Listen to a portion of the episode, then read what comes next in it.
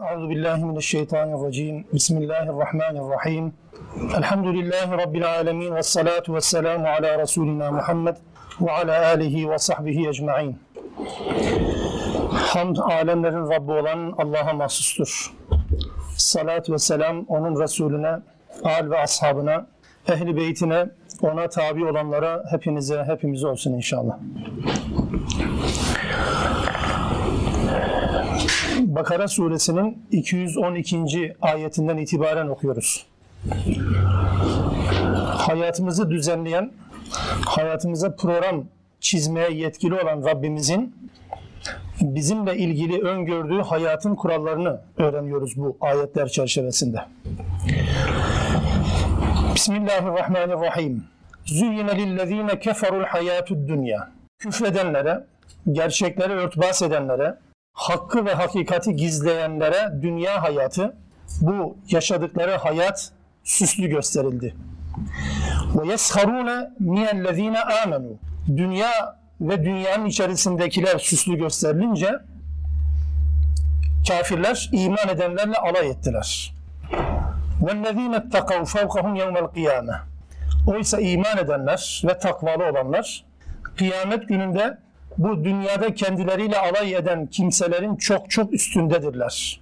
Vallahu yerzuku men yeşâ'u bi gayri hisab. Allah dilediğine hesapsız rızık verendir. Dilediğini hesapsız, sınırsız bir şekilde rızıklandıradır, rızıklandırandır der Rabbimiz. Özellikle bundan sonraki ayetlerde Müslüman olmakla İslam'a karşı durmak arasındaki farkın tamamen netleştirildiğini, netleştirmeye yönelik ayetler olduğunu görmüş olacağız. Bu bakımdan sözün başında, daha doğrusu bu bölümün başında bu ifadeyle giriş yapıldı. İman etmek tek başına, müttaki olmak tek başına üstünlük vesilesiyken, üstünlük aracıyken, küfredenlerin kimi dünya nimetlerine kavuşmuş olmaları, dünyanın kimi geçici zevklerine ve lezzetlerine sahip olmalarını Allah'ın kendinden razı oluşun işareti olarak görmelerinin aldatıcı olduğunu Rabbimiz ifade eder. Dünya hayatı birilerine süslü gösterilir ve süslü gösterildiği için de aslında üstün olan, aslında Allah katında en değerli olan insanları küçümserler, onlarla alay ederler. Bu dünün kuralı olduğu gibi bugünün de kuralıdır, yarının da kuralıdır. Hatta Hümeze suresini okuduğumuz zaman bunu orada da aynı şekilde anlıyoruz, netleştiriyor Rabbimiz. وَيْلٌ لِكُلِّ هُمَزَةٍ لُمَزَةٍ اَلَّذ۪ي جَمَعَ مَالًا وَعَدَّدَ Hümeze ve lümeze yapanlara yazıklar olsun. Müslümanları ya da birilerini sözleriyle, dilleriyle çekiştirenler ya da dudak bükenler ya da el kol hareketleri yapanlar veil olsun onlara. Peki bir insan niye başkalarıyla alay eder? Niye başkalarını çekiştirir? Niye başkalarını küçümser? اَلَّذ۪ي جَمَعَ مَالًا وَعَدَّدَ يَحْسَبُ اَنَّ مَالَهُ اَخْلَدَ Öyle bir kimse ki bu mal biriktirmiş ve onu sürekli sayıyor. Bütün gündemini ne kadar kazandım sorusu meşgul ediyor. Ne kadar kazanıyorum sorusu meşgul ediyor. Cema'a malen ve addede sürekli sayıyor ve topluyor ve sayıyor, topluyor ve sayıyor. Ve yahsebu enne mâlehu ahlede. Üstelik bu mala bakışı öyle bir yamuk ki zannediyor ki bu mal onun her şeyidir. Zannediyor ki bu mal onu ebedi kılacaktır. Zannediyor ki bu mal onu dünyada değerli bir insan haline getirecektir zanneder. İnsanın malı Allah'ın istediği kurallar çerçevesinde değerlendirmemesi durumunda düşeceği durum budur. Malı Allah'ın belirlediği kurallar çerçevesinde kullanmadığı zaman düşeceği durum bundan ibarettir. Mutlaka birilerini küçümser, o malın her şey olduğunu zanneder. Allah'ın kafir mümin ayrımı gözetmeden dünyada taksim ettiği malların büyük bir bölümünün kendisine olmasını hayra yorar. Oysa bunun bir kuralı yok. Yani Allah'ın mal vermesi Allah'ın razı olduğu anlamına gelmediği gibi Allah'ın maldan mahrum bırakması onun gazap ettiği anlamına da gelmemiş olacaktı. Bunu bilmediğinden dolayı hayatı vurdum duymaz bir şekilde yaşar. Bu kafirlerin sahip olduğu bir düşünce, bir anlayış olarak takdim ediliyor ama hani Kur'an okumaya başlarken şunu söylemiştik. Demiştik ki ister kafirlerden bahsetsin, ister münafıklardan bahsetsin, ister cehennemliklerden bahsetsin. Zaten cennetlik ve iman edenlerden bahseden ayetlerin tümü bize aitti ya. Ama diğer kesimden bahseden ayetlerin tümünün de bize yönelmiş olabileceğini, bu ayetle Rabbimizin bizi hedef almış olabileceğini hesaba katarak okursak daha anlamlı olur demiştik. O yüzden kafirlerin içerisine düştüğü böyle bir çelişkinin, böyle bir sıkıntının aynısının benim tarafımdan, sizin tarafınızdan da yaşanabileceğini hesaba katarak okuyalım bunu. Mal verildi diye, mülk verildi diye, dün mahrumken bugün köşeyi döndü diye, dün sıkıntı içerisindeyken bugün başı döndü diye insanlar birilerini küçük göremez, görememelidir. Mal sahibi olmak, mevki sahibi olmak ya da dünyevi anlamda bir çıkarın, bir faydanın sahibi olmak insanın daha iyi Müslüman olmasını sağlar. Başkalarını küçük görmeyi değil. Mesela Allah kula verdiği nimeti kulun üzerine görmek ister doğru. Ama Allah'ın kula vermiş olduğu nimeti kulun üzerinde görmesi sadece elbise olarak değil, sadece kaportanın düzeltilmesi olarak değil, sadece insanlar arasında itibarını sağlayacak ye kürkün ye kabilinden bir avantaj değil. Allah kula verdiği nimet arttıkça onun infakının artmasını üzerine görmek ister. Köşeyi döndükçe dünyevi anlamda Allah'a daha çok yaklaşmanın yollarını arayarak olmanın üzerine görmesini ister. Bu bilgi ise bilgi sahibi oldukça o bilgisinin eserini üzerinde Allah görmek ister. İnsanlara yansıtmak suretiyle, insanlara bunu aksetmek suretiyle Allah kula verdiği nimeti ister bilgi, ister ilim, evet kulun üzerinde görmek ister. Ya da ise bu birilerinin birilerini küçük görmesine ya da onlarla alay etmesine neden olmamalı, ona vesile ya da vasıta edinilmemeli. Haddi zatında farkında olursak eğer, işin bilincindeysek, şuurundaysak eğer, zaten asıl üstünlük mümin olmakta değil mi? Ve la tehinu ve la tahzanu gevşemeyin, üzülmeyin ve entumul alevne siz en üstünsünüz, üstünsünüz değil. En üstünsünüz ama in kuntum müminin. Eğer müminseniz. Eğer müminseniz gevşemeyin, üzülmeyin, en üstün sizsiniz. Hangi açıdan üstün? Hangi açıdan? Yani efendim açlıktan nefesimiz kokuyor. Elim gavuru işte uzayı fethetti bilmem neyi yaptı. Hani onlar üstün değildi. Yani üstünlük bu mudur ki? Yani sonu düşünün ki cehennemle noktalanan bir hayat hangi şartlarda, hangi standartlarda olursa olsun neresi ulvidir, neresi üstündür ki? Allah ona süfli hayat der. Allah ona esferi safilin der. Dünyevi anlamda bir takım imkanlara sahip olmak insanları aldatır. Sadece göz boyamadır. Onun için mümin olmak bizatihi zaten üstün olma vasıtasıdır. Bunu özellikle Rabbimiz bize hatırlatır. Rabbimizin bu hatırlatmasına her zamankinden daha çok bu dönemde ihtiyacımız var. Çünkü bir müminin kendisini üstün görmemesi problemini yaşıyoruz. Bir müminin kendisini üstün görememesi problemini yaşıyoruz. Bir kompleks var. Bir şeylerimiz eksik zannediyoruz. Doğruysa doğru. Evet eksikliğini hissedelim ama müminseniz, Allah'la ilişkileriniz sıkıysa gerçekten, Allah kitap ve peygamberi gerçekten tanıyorsanız, yani hiç kimse sizden üstün olmaz ki bu üstünlüğü veren Allah'tır. Başkaları zaten bu üstünlüğü ele geçiremez. Sizden alamaz ve iptal de edemez. Bu zaten ahirette mutlak anlamda üstünlüktür. Burada şüphe yok. Mesela Mutaffifin suresinin son ayetlerine bakın. Bu manzaranın ahirette nasıl tecelli ettiğini göreceksiniz. Mutaffifin 29'undan 34'e kadar. Dünyada mal, mülk, kariyer, menfaat, imkan sahibi olmayı üstünlük aracı sayan insanların iman edenlerle alay etmelerinin onları getirdiği, vardırdığı sonucu anlatır Rabbimiz. Şöyle der, o günah işleyenler iman edenlere gülüyorlardı. Dudak büküyorlardı dünyadayken. Onlara uğradıkları zaman merru bihim yetevâmezûn. Gamze yapıyorlardı, dudak büküyorlardı, ayıplıyorlardı, kınıyorlardı, bir şey yok diyorlardı. Hatta kendi arkadaşlarının, kendi yoldaşlarının yanına döndükleri zaman da o alaylarını onlara da aktarıyorlardı. Bugün şöyle Müslümanlar gördüm, böyle şöyle Müslümanlar gördüm diye. Ve onları Müslümanları gördükleri zaman Müslümanları sapık olarak niteliyorlardı. Kendilerini hidayette zannediyorlardı. Ve arkasından Rabbimiz der ki فَالْيَوْمَ الَّذ۪ينَ آمَنُوا مِنَ الْكُفَّارِ يَضْحَكُونَ O kıyamet geldiği zaman, ahiret geldiği zaman bu kez gülme sırası kimde? İman edenlerdedir. عَلَى الْاَرَائِكِ يَنْظُرُونَ هَلْ ثُوبَ الْكُفَّارُ مَا كَانُوا يَفْعَلُونَ Ve iman edenler kıyamet gününde en üstündürler. Gülme sırası onlardadır. Koltuklar ya da kanepeler, köşkler üzerine oturmaktadırlar. Ve Rabbimiz bir soruyla bitirir. Kafirler yaptıklarından başka bir şeyle mi cezalandırılacaklar ki? Şimdi bu gerçekleri öğrendikten sonra ötesinde bir şey söylemeye gerek var mı ki? Kim üstün? İman üstündür ve imanın sahibi ehli olan insan elbette üstündür. Bir kafirin bir Müslümandan üstün olma imkanı elbette yoktur. Ahirette kesinlikle bu böyledir de dünyada sanki böyle değil mi? Hatta bazen dünyada bile Müslümanların, müminlerin kendi düşmanlarının düştüğü duruma, acınacak duruma, acıklı duruma gülebildiklerine şahit olmuyor muyuz?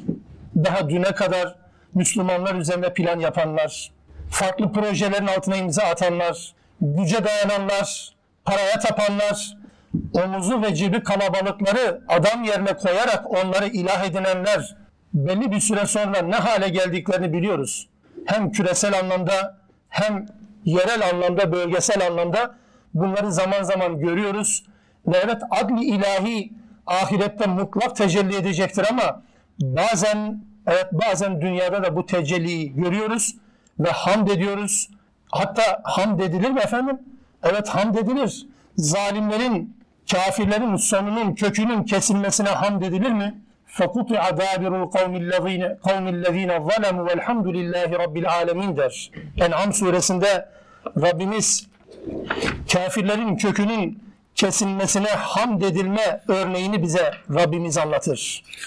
En'am suresinde ayet 45'te فَقُطِعَ دَابِرُ الْقَوْمِ الَّذ۪ينَ ظَلَمُوا Zalimlerin sonu kesildi.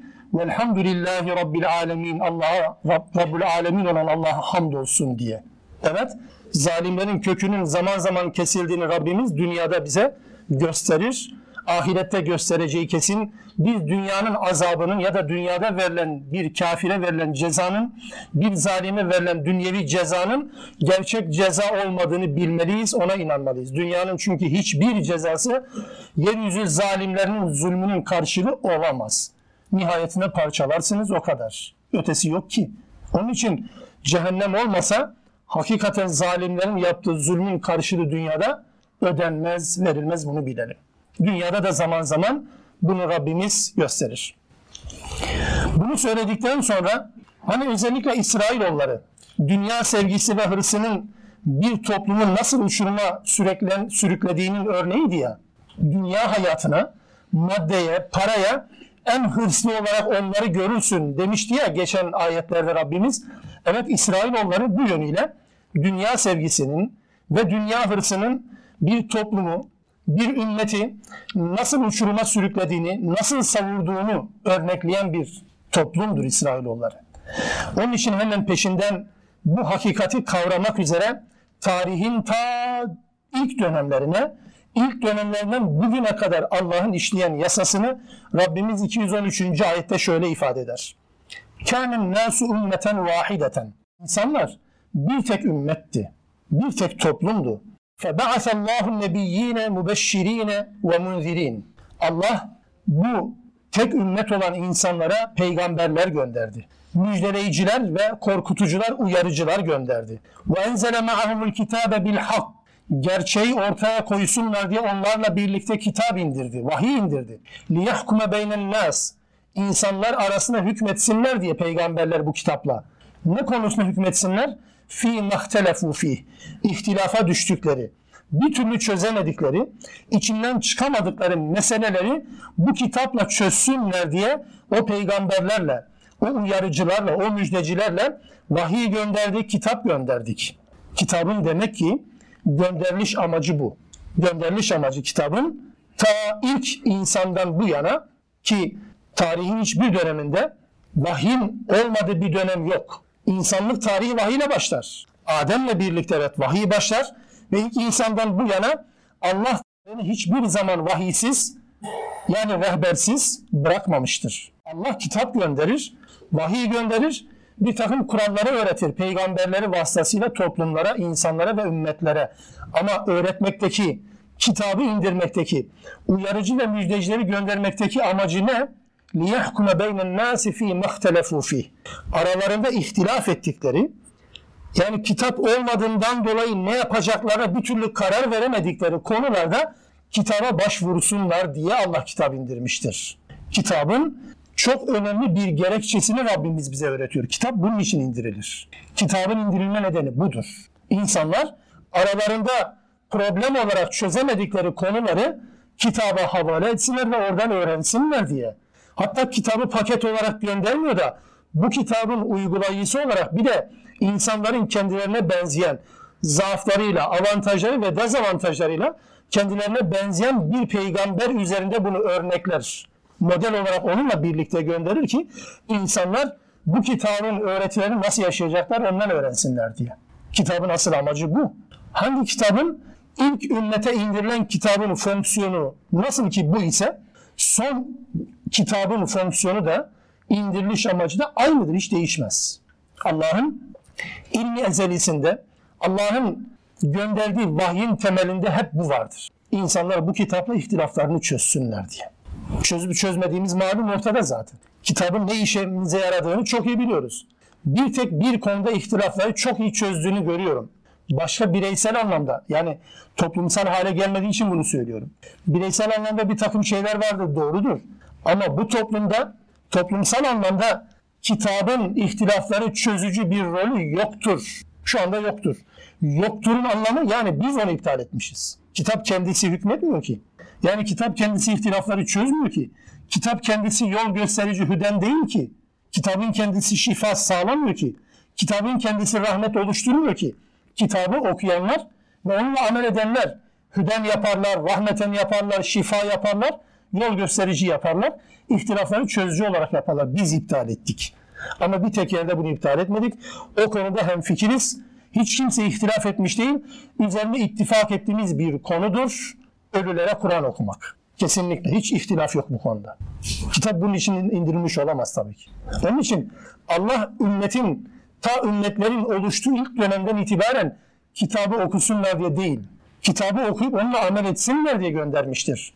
İnsanların bazen mesela bu anlamda hani birbirlerine insanlar Kur'an okumayı teşvik için cüzler müzler dağıtırlar da bazen diyorum ki yani size bir cüz mü verildi? Sana beşinci cüz, sana onuncu cüz sen oku. Bu mantıkla okuyacağımıza diyorum ki bilgisayar programlarında zaten bu var. Basın tuşa cüz indirin deyin ki 5. cüz oku bilgisayar. Düğmeye basın ve gidin keyfinize bakın okur. Olmaz mı? E peki bizim okuyuşumuz bundan farklı mı gerçekten? Niye? Yani bilgisayar okur secde ayeti geldiği zaman secde etmez. Bir tek farkı o belki. Ama bilgisayar infak etmez. Bilgisayar cehdü gayret nedir bilmez. Bilgisayar insanlarla ilişkinin ne olacağını düzenlemek için ayetin okunmasına bakmaz. Şarkı sözüyle Kur'an sözü arasında çok fark gözetmez. E yani bizim okuyuşumuz üzerin, bizim üzerimize etkili olmayacaksa bu okuma biçiminde ne farkı var? Evet ağır kaçtığının farkındayım da bizim Kur'an'a zaman ayırma imkanımız da kalmış değil. Çünkü o kadar önemli işlerimiz var ki. O önemli işlerin arasından Kur'an'a zaman ayıramıyoruz. Peki ne yapacağız? Nerede çözeceğiz bu işi? Nerede kullanacağız bu kitabı da? Kullandığımız neresi var? Ya da şöyle bazen bir varsayım düşünürüm de. Yani Kur'an bugün elimizden alınsa hangi alanda eksikliğini hissedeceğimizi Allah için düşünelim. Kur'an elimizden alınsa, hafızların hafızasından silinse ve Kur'an'ın yazılı olduğu bütün bu saflar bir gün kalktınız ki hepsi silindi ve bitti. Boş sayfa hepsi. Hiç Kur'an yok. Ne eksikliğini hisseder bu toplum? İşte Kur'an'ı biz o kadar kullanıyoruz.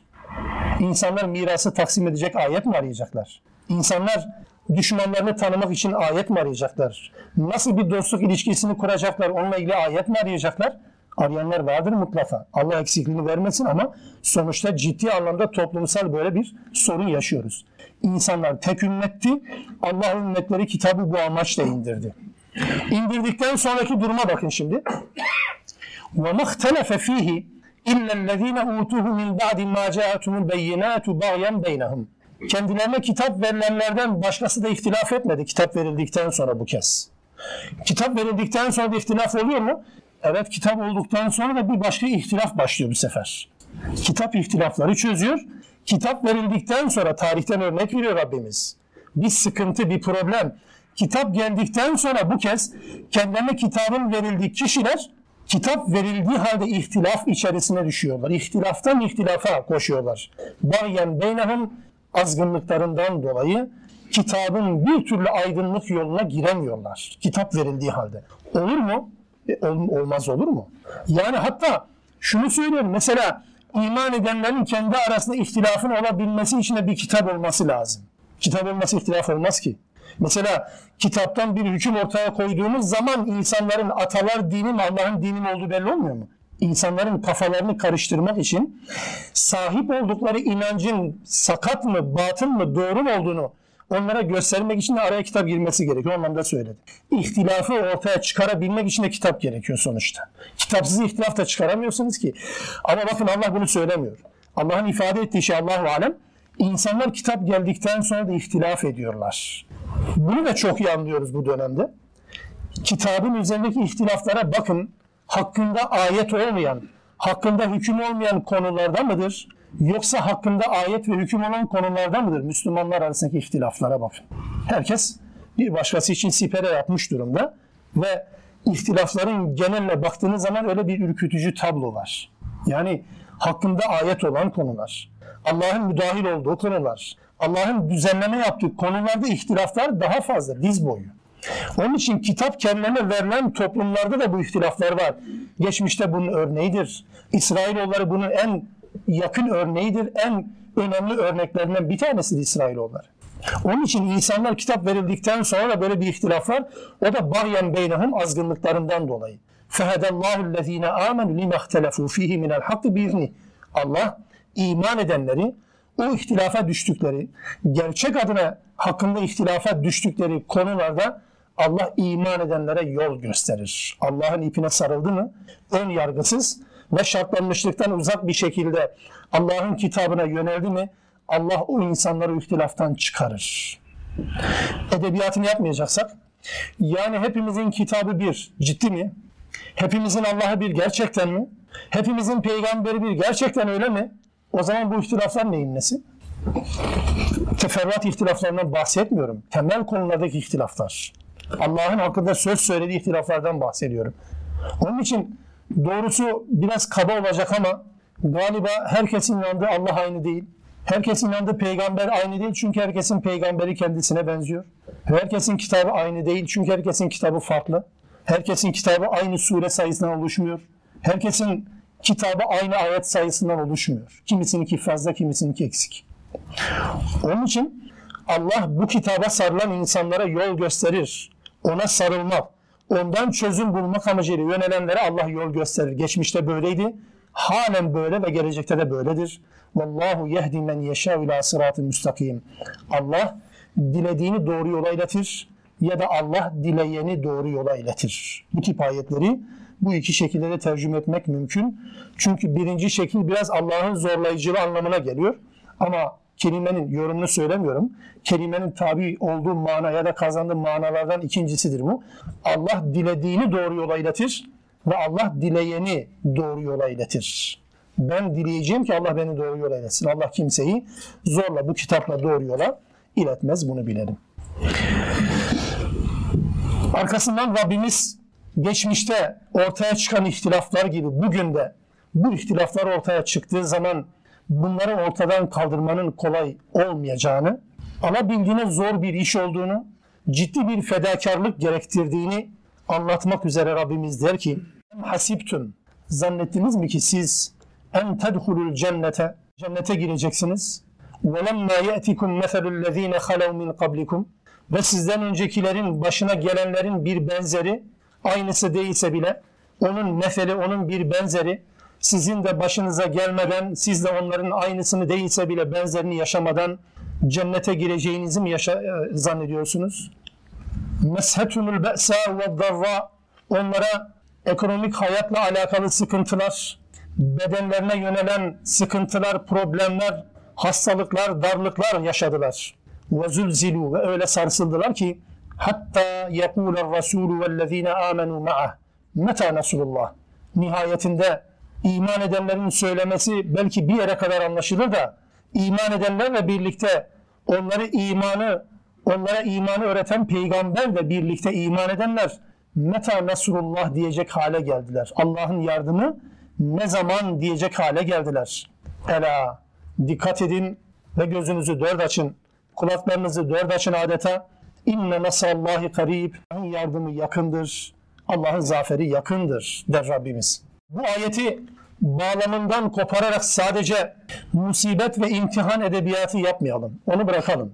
Cidden omuzumuzdaki sorumlulukların farkında varmak üzere yapmamız gerekenleri öğrenmek, öğrendiklerimizi hayata geçirmek üzere bir ayet olarak okuyalım bunu. Evet iş zor.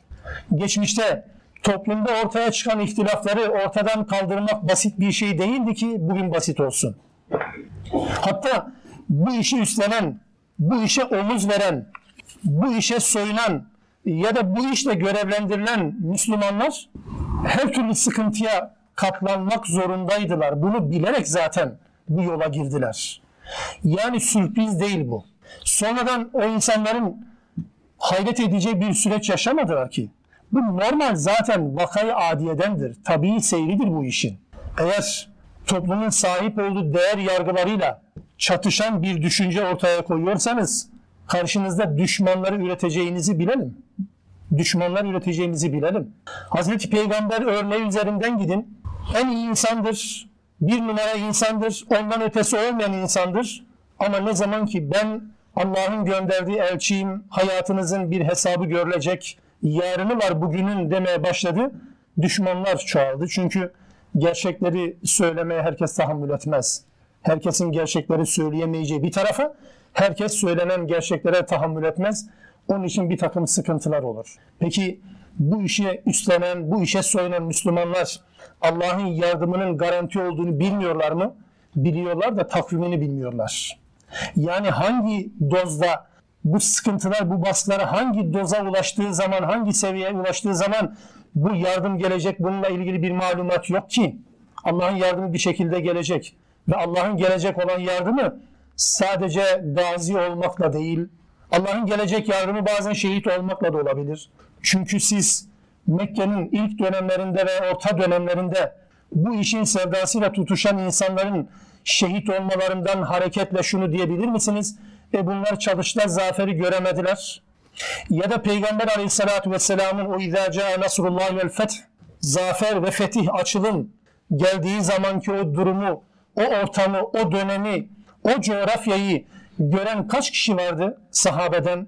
Bu işin fedakarlığını üstlenen, hicret eden, ensarlık görevi yapan ama sonra şehit olan insanlar çoktu ve kaç kişi başlarkenki gibi son günü de gördü?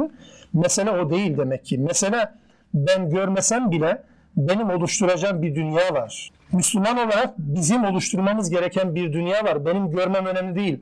Benim kazanmış olmam için, kazanmış saymam için benim başarıyı görmem gerekmiyor. Başkalarının da bu başarıyı görmesi benim de başarmış olmam anlamına gelir. Ya değilse o zaman şehadete siz yenilgi demeniz lazım. Gaziliğe galibiyet demeniz lazım. Yok böyle bir kural ki. Onun için sadece imanlarını, sadece kutsal değerlerini rahatlarının üstünde, konforlarının üstünde görenler bu değerler uğruna maddi menfaatlerini de, çıkarlarını da ve bedenlerini de feda etmeyi göze alırlar ve sıkıntılara katlanırlar. Ama sadece inançlarını ve sadece kutsal değerlerini kendi dünyevi çıkarların üstünde görenler bunu yaparlar. Tersinden de okuyabilirsiniz. Eğer birileri fedakarlık gösteriyorsa, keyfinden, rahatından ve konforundan feragat ediyorsa bu insan evet bütün inanç değerlerini, kutsal değerleri her şeyin üstünde tutmuş demektir. Yine bir de bunu tersinden bir daha okuyalım o zaman. Eğer insanlar konforlarından ödün vermiyorsa, rahatlarından vazgeçemiyorlarsa ya da işlenen melanetlere seyirci kalabiliyorlarsa, sadece sözüm ona bir kalben buğz etmeyle yetinebiliyorlarsa, sözüm ona kalben buğz etme dedim özellikle, ciddi anlamda değil de getirisi olmayan, devamı olmayan bir buğz şeklindeyse, e o zaman bu kutsal değerler mi önceliklidir yoksa konfor mu önceliklidir? Dünya hayatından başladı 212. ayetten ve 214. ayete böyle getirir Rabbimiz. Çünkü bütün bunları belirleyen dünya ve içindekilerdir. Ona yönelik bizim hırsımızdır, tamahımızdır ya da ona yönelik zühdümüzdür. Yani ona çok fazla rağbet edip etmememizdir bunu belirler. Ve bir kurdun koyuna, koyun süresine, sürüsüne verdiği zarardan daha fazla bir zarar verici etkenden bahseder aleyhissalatü vesselam.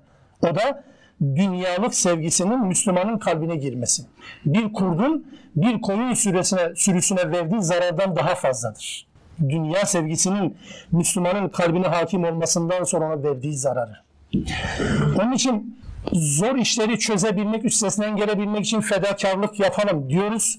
Edebiyatında kalmamak adına söyleyelim. Allah için 20 yıl önce sözüm meclisten içeri ve de dışarı fark etmez. 20 yıl önce bu imkanlarımız var mıydı?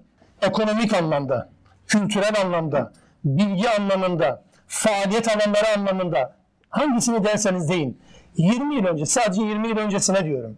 Bu kadar imkanınız yokken ki fedakarlığımızla, bu kadar imkanların içerisinde adeta boğulurcasına imkanların içerisinde yüzerken ki fedakarlığımızı karşılaştırdığımız zaman Rabbimizin ne demek istediğini herhalde daha iyi anlarız. Dünya nimeti ya da bir takım menfaatlere sahip olmak adamı iyi Müslüman yapmıyormuş meğer. Bunu Peygamber aleyhissalatü vesselam çağlar ötesine söylemişti. Bunu zaten anlamıştık da ama bugün kendi üzerimize daha iyi anlıyoruz. Bir yerlere gelmek adamı iyi Müslüman yapmıyor. Cebin dolması adamı iyi Müslüman yapmıyor tek başına. Bilgili ve kültürlü olmak tek başına adamı iyi Müslüman yapmıyor. Adamlarımızın kilit noktalarda olması Müslüman toplumu oluşturmuyor. Bunu bilelim. Bu tamamen farklı bir şeydir. Fedakarlık yoksa bir çırpıda bütün bunlardan vazgeçebileceğiniz bir duyguya sahip değilseniz değilsek eğer bütün bunların bize katacağı hiçbir şey yoktur. Sadece edebiyatını yaparız. Avizeler altında cihat edebiyatı yaparız. Konforlu salonlarda sadece muhabbet yaparız. Bu kadar. Oysa bu din bu şekilde bize intikal etmedi. Çok uzağa gitmeye gerek yok. Çünkü biz bu ayet okuduğumuz zaman hep uzaklardan örnekler veririz. Doğrudur. O örnekler uzaktan verilir. Yani aleyhissalatü vesselam döneminden. Ama aleyhissalatü vesselama hitap ederken de bu ayet ondan daha önceki dönemden söz ediyor. Bu bir vaka. Yani Peygamber aleyhisselamdan önceki dönemlerde bunlar yaşanmış. Hatta Peygamber aleyhissalatü vesselama bir tepkinin tırnak içinde söylüyorum. Bu tepkinin arz edilmesinden sonra bu ayet-i kerime aleyhissalatü vesselam hatırlatır. Habbab bin Eret'ti radıyallahu anh. Ya Resulallah yani sen şöyle diyorsun sen böyle diyorsun. İşte cennet sizindir, zafer sizin olacak diyorsun diyorsun da yani daha ne zaman olacak bu? Ne zaman olacak? Artık yani bıçak kemiğe dayanmış. Artık hareket edilmez hale gelmiş böyle bir ortamda aleyhissalatü vesselama ashabın bu arzı da kendi başına anlamlı biliyor musunuz? Ashabtan birinin peygambere kalkıp ya Resulallah niye böyleyiz daha ne zaman gelecek demesi çok uç noktada bir teklifti. Sıradan bir şey değil ha. Niye? Çünkü aleyhissalatü vesselam bazen ashabın arasındayken size göre şu nasıldır dediği zaman ashab-ı kiram edebinden dolayı ne der? Allah ve Resulü daha iyi bilir. Bu bir şablondur değil mi? Allah ve Resulü daha iyi bilir. Niye? Peygamberin önüne geçmeme edebidir bu. Böyleyken ashab geliyor peygambere ya Resulallah ne zaman gelecek daha? Aleyhissalatü vesselam onlara der ki sizden öncekiler dinleri uğrunda demir taraklarla taranır. Onlar ikiye bölünürdü ve birbirlerine gösterir kapalı mekanlarda değil. Yani birileri caydırılsın, vazgeçsin inancından diye bunlar aleni olarak açıkça yapılırdı.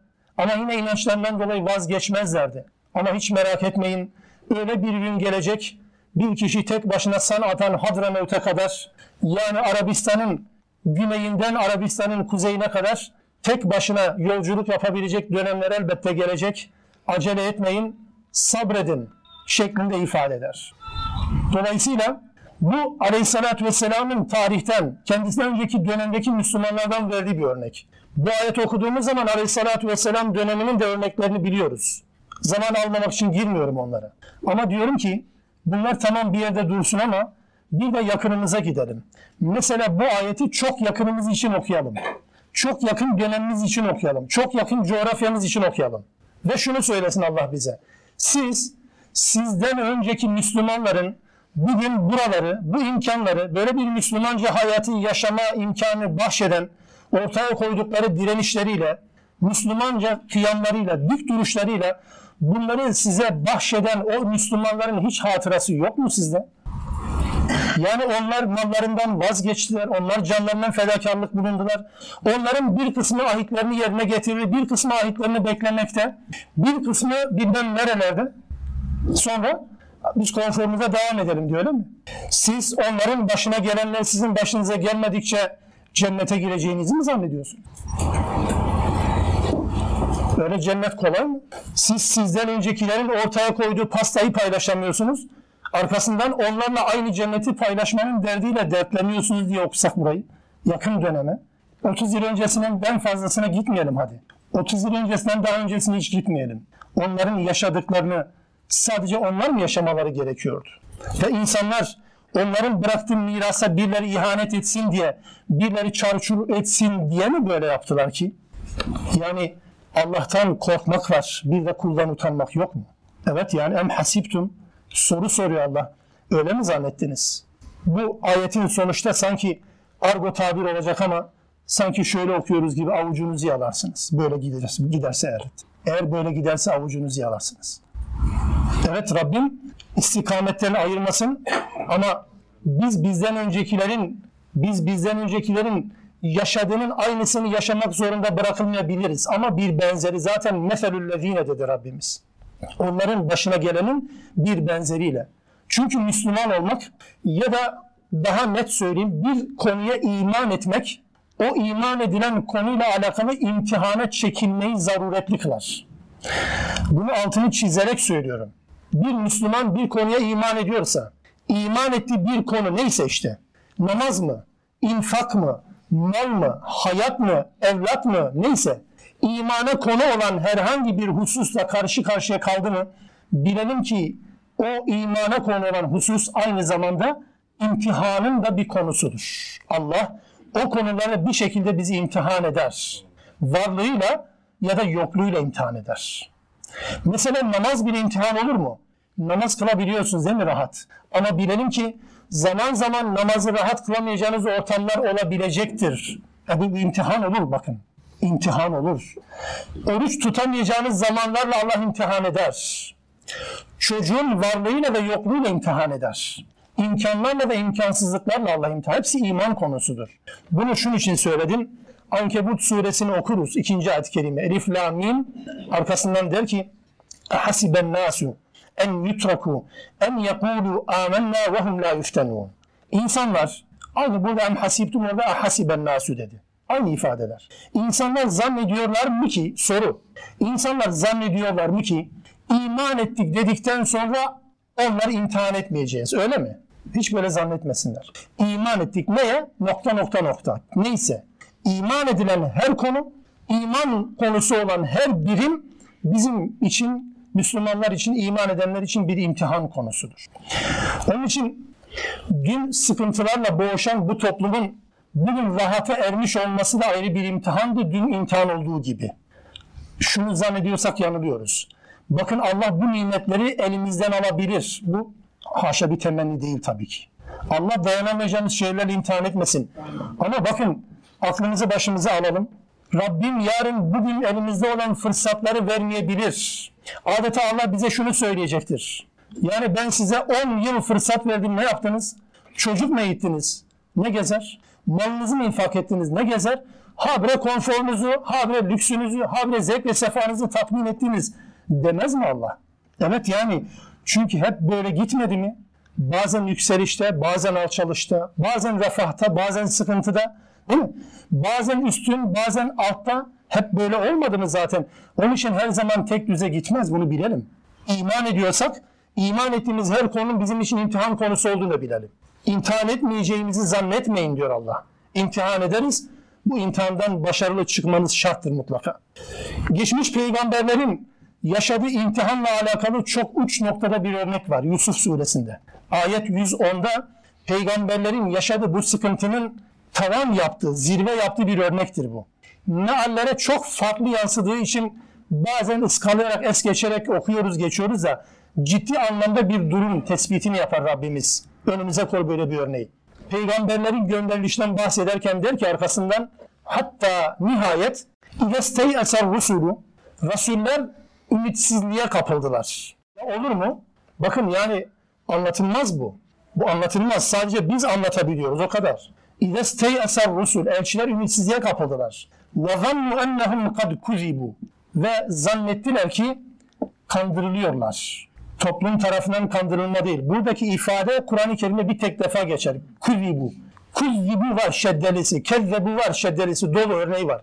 Ama şeddesiz olan kuzibu Arapça bilen kardeşlerimiz daha iyi yakından bilirler. Kuzibu yalan söylemek değil, yalanlamak değil, kandırılmak demektir. Birinin birine yalan söylemesi, yani birinin bana yalan söylemesi böyle ifade edilir benim için. Kuzibu. Peygamberler neyi zannettiler? Kandırıldıklarını zannettiler. Kim tarafından? Bu kıraat biçimine göre Allah tarafından fetih gelecek, yardım gelecek, siz çalışın dendiği halde bunun aslının olmadığını zannedecek duruma kadar düştüler peygamberler. Ya olur mu? Hac 52. ayet okursanız anlarsınız. Her peygambere şeytan bir fitne unsuru olarak musallat olur. Ümmiyeler kuruntular verir ve peygamberleri bile yoldan çıkarmanın çabalarını, fırsatlarını arar da Allah şeytanı uzaklaştırır ve peygamberin mesajını netleştirir. Hac 52 ve devamı. Evet yani peygamber niye bu duruma düştü? Meselenin işin magazin tarafını değil, işin hayatın merkezindeki tarafını bakalım. Peygamber niye bu kadar üzülüyor? Çünkü Allah'ın gelecek olan yardımı gecikti. Gelecek dedi, gelmedi. Yakında gelecek dedi, gelmedi.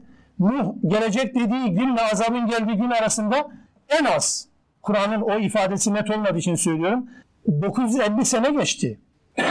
Siz olsanız ne yaparsınız? Biz olsak ne yaparız ya? Evet peygamberler ümitsizliğe kapıldılar ve zannettiler ki kandırıldık. Yani fetih gelmeyecek, yardım gelmeyecek zannettiler. Sonra tam bu zanları artık onları tahrip edecek, artık onların bir nevi sıkıntılı bir duruma düşmesine neden olacak hale gelince cahum nasruna yardımımız onlara geldi de iman edenleri kurtardık arkasından der Rabbimiz. Mücrimlerin azabından hiçbir zaman mücrimlere azaptan da uzaklaşmayız der ayetin devamında. Mücrimlere mutlaka azabımız gelir der ama iman edenlere de yardımımız bir şekilde gelir. Peygamberlerin tarihte din adına, inanç uğruna ortaya koydukları mücadelenin ya da bu yaşadıkları sıkıntıların mahiyetini, muhtevasını, düzeyini, seviyesini ifade eden ilginç hususlardan birisidir. Yusuf suresinin bu 110. 110. ayet kelimesi. Evet yani biz bizden öncekilerin başına gelenlerin aynısı olmasa bile benzerini yaşamadıkça cenneti düşlememizin, hayal etmemizin anlamsız olduğunu Rabbimiz ifade eder. يَسْأَلُونَكَ مَاذَا يُنْفِقُونَ Bu işler dönüp dolaşıp infakla kilitleniyor. Sana neyi infak edeceklerini sorarlar. Çünkü cennete girmek için insanın can ve malından vazgeçmesi lazım. Daha önce de konu bu noktada yoğunlaştırıldı. İnfak, mal ve can, canı ortaya koymak. Burada da hemen mal ve sonra tekrar savaşa gelecek sıra. Dolayısıyla bu işin canın yongası olarak malın ortaya konmasından bahseden bölümüne geldi. يَسْأَلُونَكَ مَاذَا يُنْفِقُونَ Ne infak edeceklerini soruyorlar. Ya da infak ettikleri şeyin nasıl olacağını soruyorlar. Kul ma enfaktum min hayrin hayır adına, mal adına neden infak ederseniz felil valideyni anne baba içindir. Vel akrabin yakınlar içindir. Vel yetame vel mesakin ve sebil yetimler için, yoksullar için ve yolda kalmışlar içindir. İnfak ettiğiniz bütün mal türünden şeyler bütün bu kesimlere verilecektir. Ve ma tef'alu min hayrin fe innallaha bihi alim. Siz ne hayır işlerseniz işleyin Allah onu bilir. Birilerinin görmesi önemli değil. Birilerini araya koymanız önemli değil. Birilerinin onu takdir etmesi önemli değil. Hiç kimsenin haberi olmadan yapsanız bile ki tak, tavsiye edilen de budur. Allah yine onun farkındadır, onu bilir ve ona göre size karşını verecektir. Ama siz yeter ki infak etmeyi bilin. Bu zekattan daha genel bir şeydir. Ve üstelik Kur'an-ı Kerim'de hayır kelimesi hem mal anlamında kullanılır, dünyanın hayrı anlamında, menfaat, mal anlamında kullanılır, hem de bildiğimiz hayır, iyilik anlamında kullanılır. Ki bu iki kelime bir anda bu ayet-i kerimede yer alıyor. مَا اَنْفَقْتُمْ مِنْ خَيْرٍ Mal olarak ne infak ederseniz anlamına geldi bu hayır. Arkasından وَمَا تَفْعَلُوا مِنْ خَيْرٍ Bu kez hayır adına, iyilik adına, erdem adına ne yaparsanız Allah bunu bilir Dolayısıyla her iki anlamda da kullanılan iki kelimeyi Rabbimiz bu ayette birleştirdi ve bize söyledi. İnfak bu işin can damarıdır, infak edebilmek. Hatta Ali İmran suresinde sadece bollukta infaktan bahsedilmez. اَلَّذ۪ينَ يُنْفِقُونَ فِي السَّرَّاءِ وَالضَّرَّاءِ Hem bollukta hem darlıkta infaktan bahseder. Hatta küçük sermaye sahibiyken infaka alışmayan bir Müslümanın sermayesi arttığı zaman fazla bir oranda infak etmesi de alabildiğine zordur. İnfakın ayrı bir duygu olduğunu söylemek için söylüyorum bunu. Yani malın çok olmasıyla alakalı bir şey değil, bir ahlaktır, bir karakterdir. Ve ondan dolayı mesela Aleyhisselatü Vesselam der ki, imanla cimrilik, cimrilik şu anlamda değil. Yani yeme, içme, giyme falan o anlamda değil. Cimriliğin Kur'an'daki tarifi Allah yolunda infak söz konusu olduğu zaman geri durmaktır. Cimrilik budur. Aleyhissalatü vesselam bu anlamda diyor ki cimrilikle iman bir kalpte bir araya gelmez. İmanla cimrilik aynı kalpte bir araya gelmez. Onun için bu surenin sondaki ayetlerinde yaklaşık bu musaf tertibinde 3 sayfa boyunca hep infak anlatılacak. Hem de faizden önce. Çünkü infakın olduğu toplumda faiz olmaz. Ya da faizin olduğu toplumda infak zayıflar. Şekilada görüyoruz. Onun için infaktan uzun bölümler halinde bahseder ve sonra sıra faize gelir. Evet infak Müslümanların gerçekten en fazla üzerinde durmaları gereken bir şey ama aynı zamanda şu da bir gerçek. infak Müslümanların son dönemlerde ihmal ettikleri bir şey. Servetleri çoğaldıkça, konfora alıştıkça borçlanma çoğalıyor. Hayat taksite bağlanıyor. infak edecek limitler taksitlere aktarılıyor. Yani infak evin içerisinde yapılıyor. Şimdi infak ayetleri anlatılınca bazen derler ki hani ya acaba dışarıda para falan mı toplanacak? Allah'tan ki böyle bir derdimiz yok değil mi? Bazen böyle bir şey anlatırlar. Çünkü insanları teşvik etmek, böyle heyecanlandırmak amacını öyle bir derdimiz yok. Söyleyen ben ve dinleyen sizlere Rabbim infak ahlakını lütfetsin. Kutibe aleykumul qitalu fil kutibe aleykumul qitalu ve huve kurhul lekum. Sizin hoşunuza gitmese de, kerih görmüş olsanız da savaş size farz kılındı, yazıldı. Daha önce savaşla alakalı ayetleri okumuştuk 191. ayetten itibaren. Yeniden girmeyeceğim. Sadece kısa atıflarda bulunup geçeceğim. Savaşın farz kılınması zarurete binaendir. Müslümanların inançlarının baskı altında olmasından dolayıdır. Değilse Müslümanların durup dururken birilerine savaş açmasını Allah da istemez. Bu zaten meşru değildir.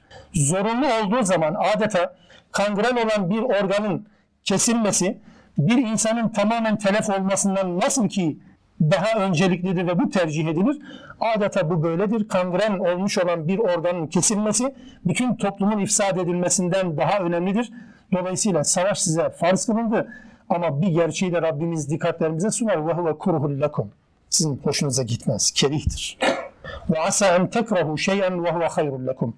Belki de sizin için hayırlı olduğu halde siz bazı şeylerden hoşlanmazsınız. Ve asa en tuhibbu şeyen ve huve şerrul lekum. Bazı şeyler de sizin için kötü olduğu halde siz ondan hoşlanırsınız. Ben farklı tercüme etmeye çalıştım. Genel kabul gören tercüme şöyle aslında. Ayetin normal metnine pek de uymuyor ama meramını anlatmak bakımından belki doğru olabilir. Genelde şöyle biliyoruz bunu. Birçok şey var ki sizin için hayırlıdır ama siz onu şer zannedersiniz. Birçok şey var şerdir ama siz onu hayır zannedersiniz gibi anlarız. Tekrar ben buradaki ifadeyi düzeltmeye çalışayım. Ayet-i Kerime'nin tam notamot ifadesi şu. Bir şey sizin için hayırlı olduğu halde siz ondan hoşlanmayabiliyorsunuz. Ve bir şey sizin için şer olduğu halde, sizin için bizatihi şer olduğu halde siz ondan çok hoşlanıyor, onu seviyor olabilirsiniz. Bu ne demektir? Bunun anlamı şudur. İslam'ın hükümleri insanların arzu ve isteklerine göre değil, insanların heva ve heveslerine göre değil, insanların beklentilerine göre değil, yükümlülükten elde edilecek sonucun iyi veya kötü olmasına ya da hayırlı veya hayırsız olmasına dayanır. Kişilerin beklentisine göre değil. Mesela bu yönüyle baktığınız zaman şehadet mi hayırlıdır yoksa gazilik mi? Mal kazanmak mı hayırlıdır, kaybetmek mi? Ev sahibi olmak mı hayırlıdır, ev sahibi olmamak mı? Zengin olmak mı hayırlıdır, fakir olmak mı? Yani neye göredir? Problem o değil ki. Bunların olması veya olmaması değil tek başına. Sonuç itibariyle sahip olduğunuz veya yoksun olduğunuz şey sizi nereye götürüyor? Odur sizin için hayırlı ve şer. O tespit eder. Sizin için hayırlı olduğu halde siz bazı şeylerden hoşlanmayabilirsiniz. Sizin için şer olduğu halde bazı şeyleri sevebilirsiniz. Vallahu ya'lemu ve entum la ta'lemun. Boşuna uğraşmayın, çırpınmayın, siz bilmezsiniz. Çünkü gerçek anlamda hayrı ve gerçek anlamda şerri işlerin sonucu itibariyle iyi ve kötüyü tahmin edemezsiniz, bilemezsiniz.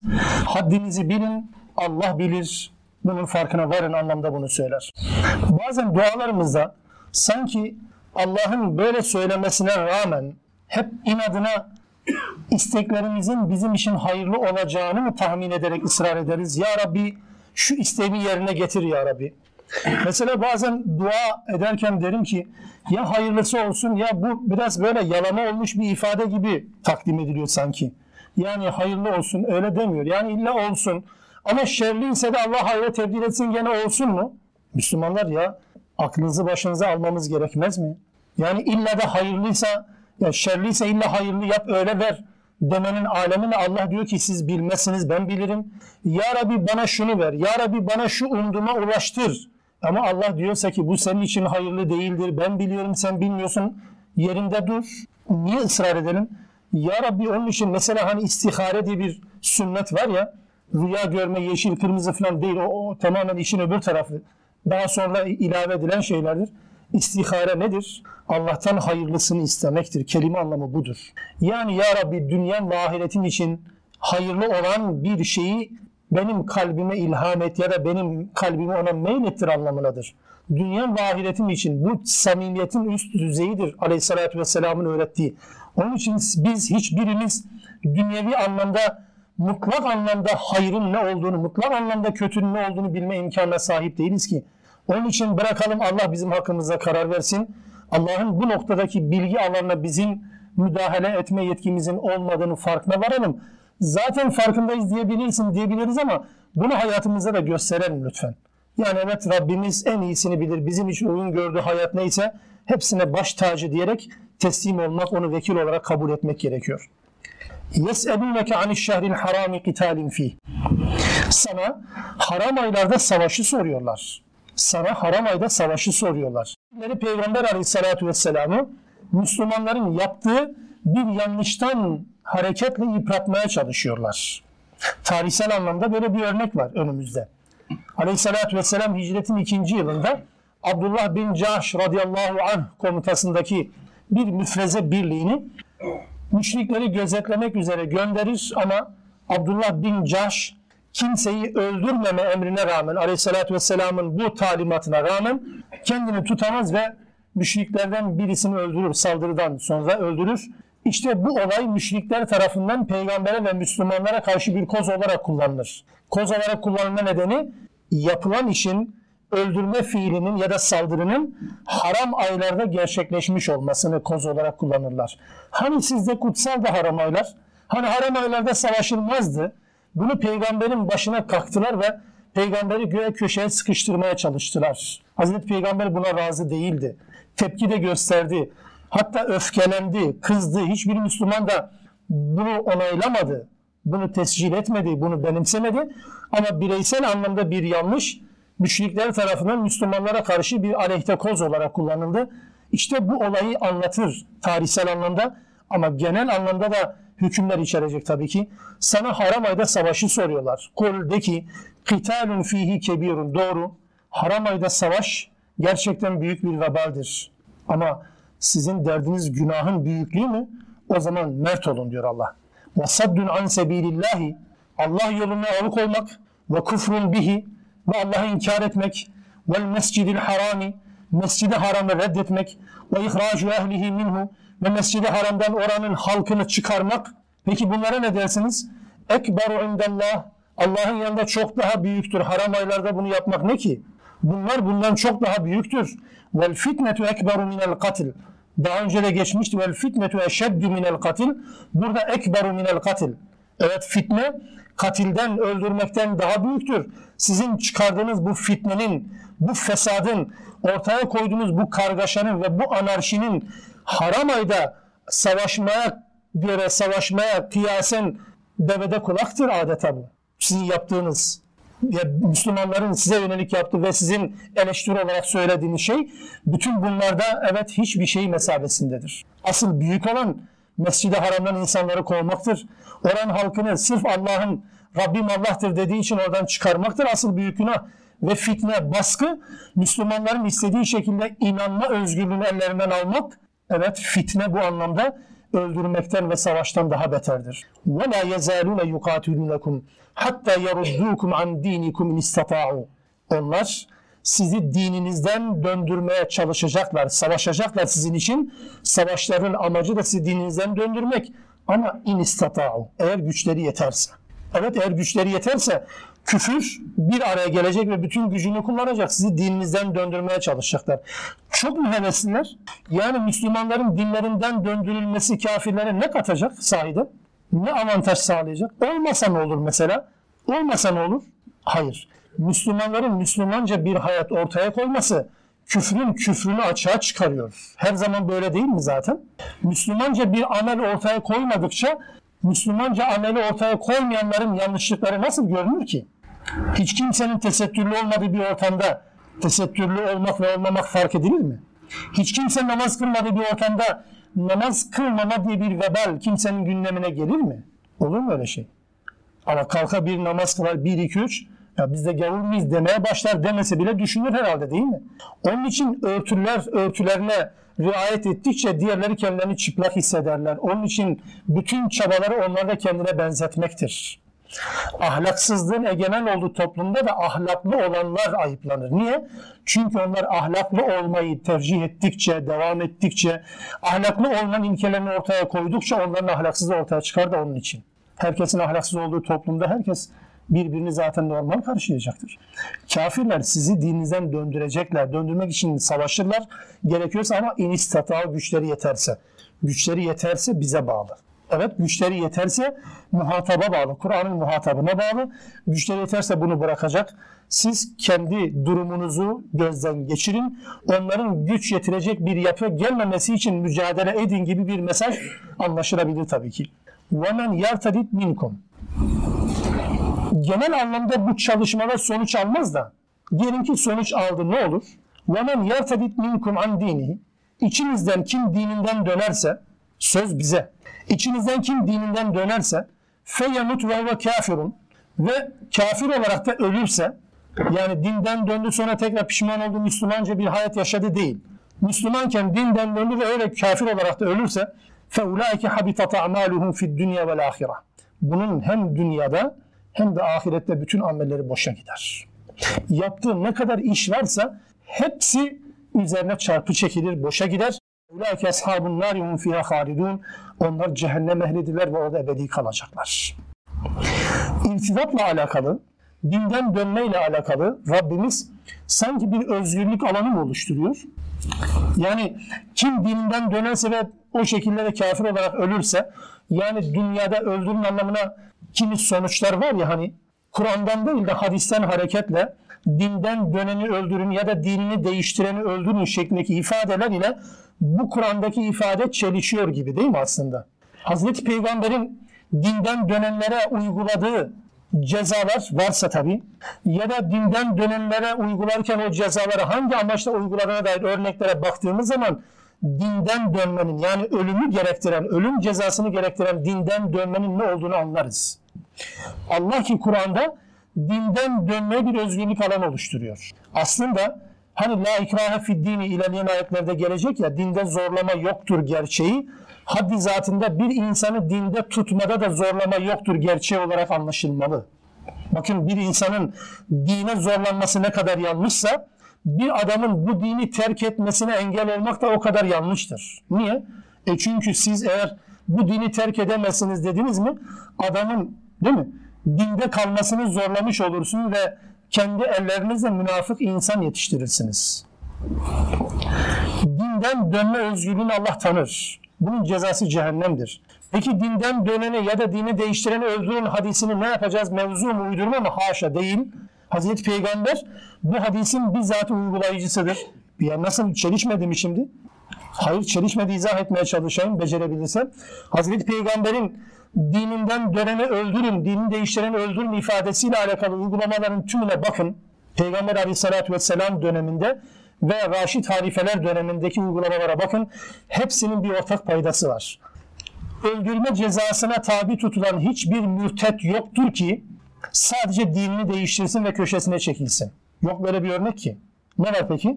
Dinden dönmüştür, karşı safa katılmıştır. Ajanlık yapmıştır. Müslümanların aleyhine komploların içerisine girmiştir. Bir fiil savaşmıştır. Finansal destek sağlamıştır vesaire. Hiçbir öldürülen mürtet örneği yoktur ki sadece ben dinimi değiştirdim ve peygamber de öldürmüş olsun. Yok böyle bir örnek. Tam tersine mesela Hazreti Peygamber aleyhissalatü vesselama vahiy katipliği yapmış. Buhari'de geçer bu. Buhari'nin sahihinde bu olay anlatılır. Vahiy katipliği yapmış. Hazreti Peygamber'den Bakara suresini ve Ali İmran suresini öğrenmiş ve yazmış. Bu şerefe nail olmuş birisi sonra mürted olur. Hristiyanlığa döner ve öylece de ölür. Hadisin devamında diyor ki bunu mezara koydular da ertesi gün gittiler mezar onu yeryüzüne atmış tekrar. Ama ölüm cezasına çarptırılmadan ölür. Kendi yani o şekilde ölür. Cezayla değil de. Hazreti Peygamber buna niye ceza uygulamadı? Hatta mesela diyordu ki irtidat ettikten sonra ya Muhammed'e bakmayın o sadece benim yazdıklarımı okuyup öğreniyordu diyor. Vahiy katipliği yapıyordu ya. Buna rağmen Hazreti Peygamber onu öldürme cezası vermemiştir. Niye? Çünkü köşesinde pasif bir kafir olarak, mürted olarak kalmıştır. Savaşçı değildir. Ama Hazreti Peygamber'in birkaç örnek var. Öldürdüğü mürtetler var. Hepsi İslam toplumunu terk ettikten sonra ya Mekke müşrik toplumuna ordusuna katılmıştır ya Müslümanlara karşı casusluk faaliyetleri yapmıştır ki hiçbir devlet bugün hiçbir beşeri düzen kendisinin aleyhine casusluk yapan hiçbir kimseyi affetmez herhalde. Onun için irtidat suçu sadece din değiştirme suçu değildir. Vatana ihanet suçudur. O anlamda değerlendirmek lazım. Kur'an-ı Kerim de irtidattan bahsettiği ayetlerin hepsinde neredeyse sanki onun mürted olarak ölme hakkına sahip olduğunu anlatır. Burada olduğu gibi. Kim irtidat eder ve öylece ölürse kafir olarak amelleri, amelleri boşa gider. Yine mesela aynı şekilde Maide suresinde 54. ayette de aynı ifade var. Ya eyyühellezine amenu ey iman edenler men yartedde minkum an dinihi fesevfe ye'tillahu bi kavmin İçinizden kim dininden dönerse bilsin ki Allah sizin yerinize öyle bir toplum getirir ki Allah onları sever, onlar Allah'ı sever. Kafirlere karşı çetin, müminlere karşı alabildiğine alçak gönüllü olan, Allah yolunda cihat eden, kınayıcının kınamasından korkmayan toplumlar, insanlar getirir dinden, dininizden dönerseniz. Yani Allah dinden dönme bu anlamda bir fırsat veriyor gibi. Özgürlük alanı oluşturma anlamda bunu söylüyorum. Ya değilse normal bir hadise anlamında değil. Çünkü din inanma özgürlüğünü getirdiği gibi inanmama özgürlüğünü de getirir. Bunu sağlayan Allah'tır. Ama irtidat suçunun cezası olan irtidat suçunu böyle düşünmeyin, düşünmemeliyiz. Bunun bu suçun adı ihanettir. Komplo içerisinde bulunmaktır. Müslümanlara karşı savaşçı olmaktır. Özellikle bu farkı netleştirmiş olalım. Burada da kim irtidat ederse dünyada ve ahirette amelleri boşa gider ve onlar cehennem ehlidirler. Orada ebedi kalacaklar. İnnellezine amenu. Ama iman edenlere gelince vellezine haceru iman etmek sadece iman ettiğini söylemekten ibaret değilmiş meğer. Gerektiğinde haceru yapacak. Hicret edecek yani göç edecek değil. İslam'ın yaşanmadığı ortamdan İslam'ın yaşanacağı bir ortama gitmek. Bakın bu iş yeri değişikliği de dahil.